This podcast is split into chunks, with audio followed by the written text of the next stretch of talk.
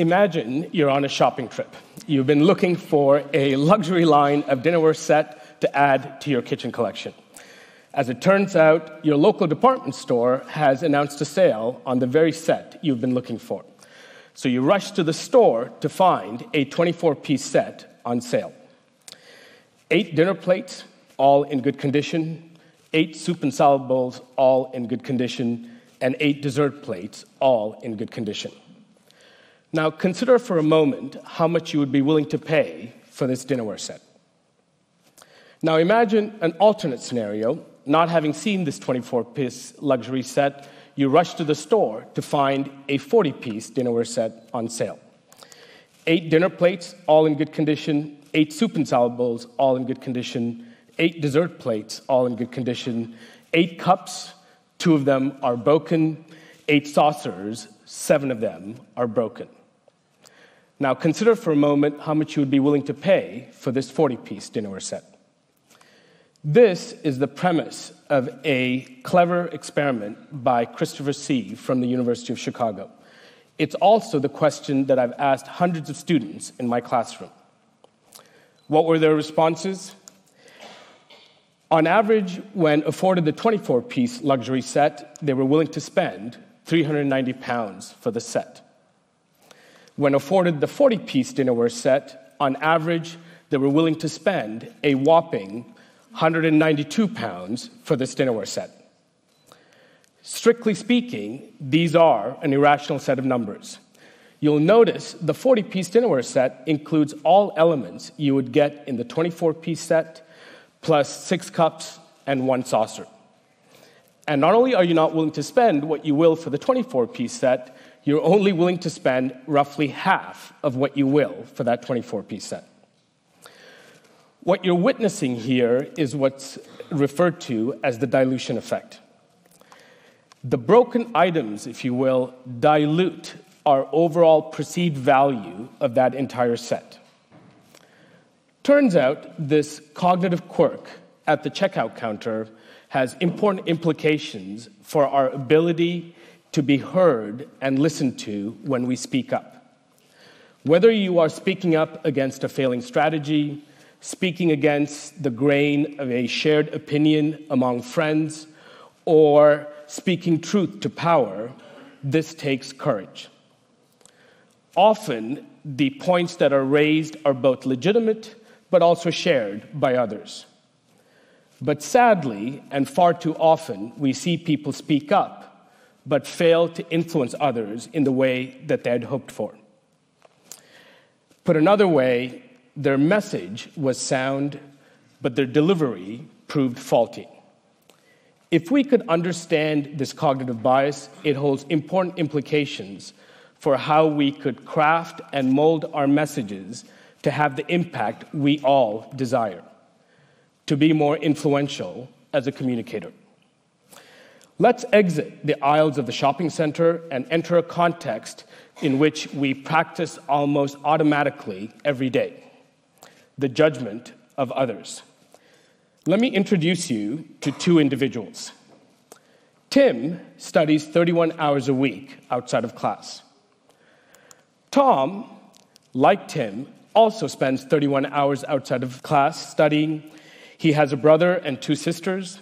He visits his grandparents. He once went on a blind date, plays pool every two months. When participants are asked to evaluate the cognitive aptitude of these individuals, or more importantly, their scholastic achievement, on average, people rate Tim to have a significantly higher GPA than that of Tom. But why? After all, both of them spend 31 hours a week outside of class.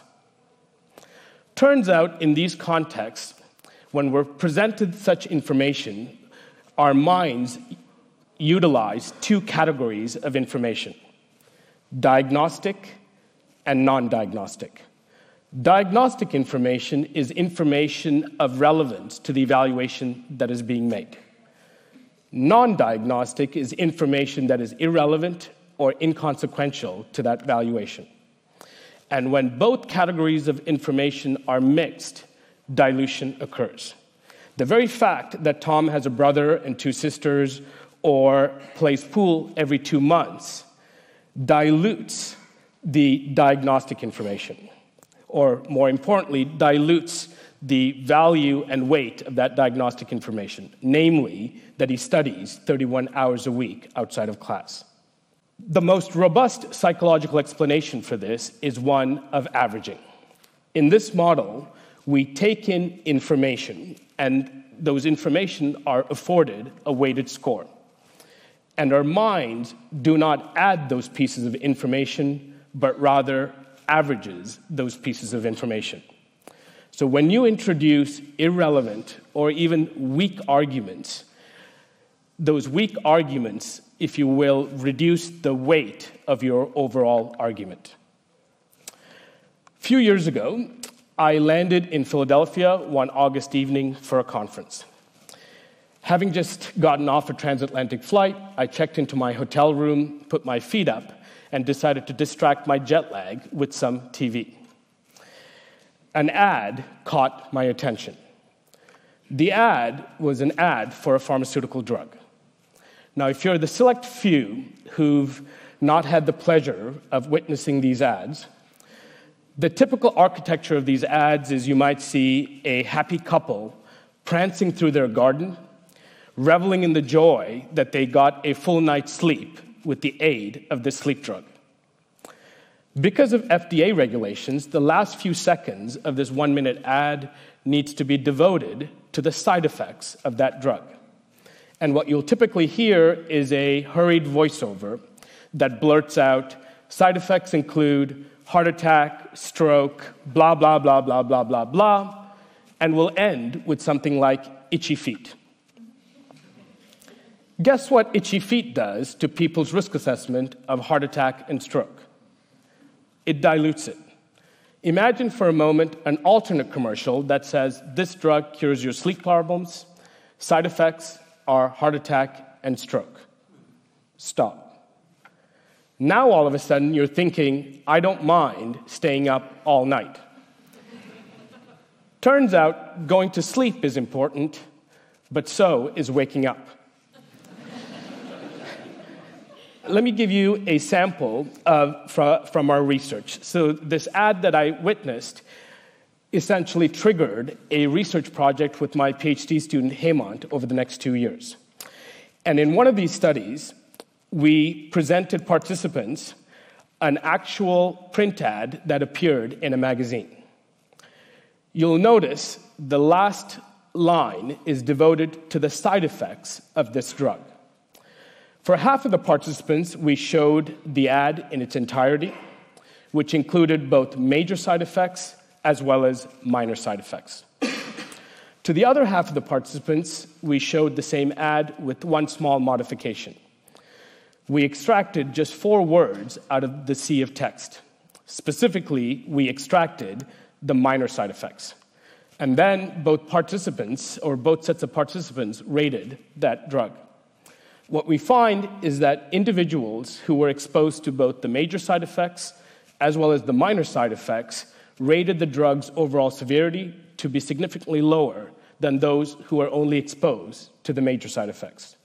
Furthermore, they also showed greater attraction towards consuming this drug. In a follow up study, we even find that individuals are willing to pay more to buy the drug which they were exposed to that had both major side effects as well as minor side effects compared to just major side effects alone.